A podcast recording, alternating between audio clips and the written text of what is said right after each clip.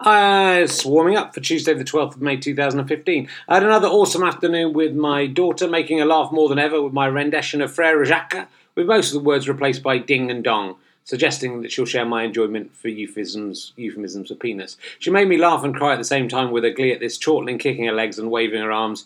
It's just the best feeling ever, better than sex, though you have to have sex in order to create one of these happiness machines, and much better than making people laugh on stage. I was buzzing all day from the burst of shared euphoria. I hope the three of us can laugh together like this at least once a day for the rest of our lives, or realistically, of my life. The high I get from making strangers laugh, or indeed get from having sex, or got from having sex with strangers, ooh, what a giveaway, dissipates fast and morphs into something negative, but Phoebe's laughter kept me w- w- walking on air all day. It's pure and honest and really the most wonderful thing that I've ever experienced.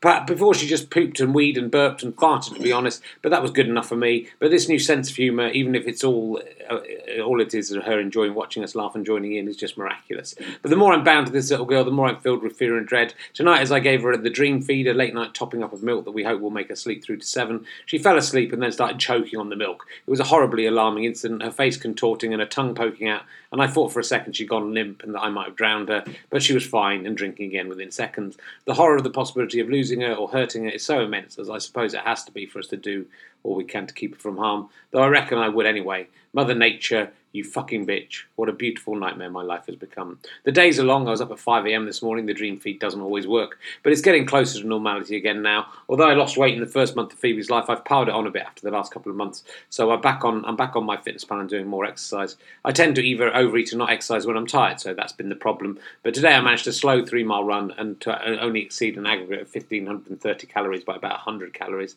And I came in under yesterday. I don't know if I'll be thin enough to fit properly into one of my suits for the Friday for the D V D, but it's good to be back on track. I tipped eighty-seven kilograms on Sunday, which is good for the standards of twenty thirteen, but I don't really want to be over eighty-three, and it'd be good to get under eighty again, like I did briefly in August last year. You know that, that would really help with all this. One of the, you know what would really help with all this? One of those Apple Watches. No, no, I promised I wouldn't. How do these bastards drag me down? But you know, if it's for the good of my health, you look like an idiot, Heron, or the coolest person in town. No! Uh, more exciting names added to the upcoming series of R H L S T P.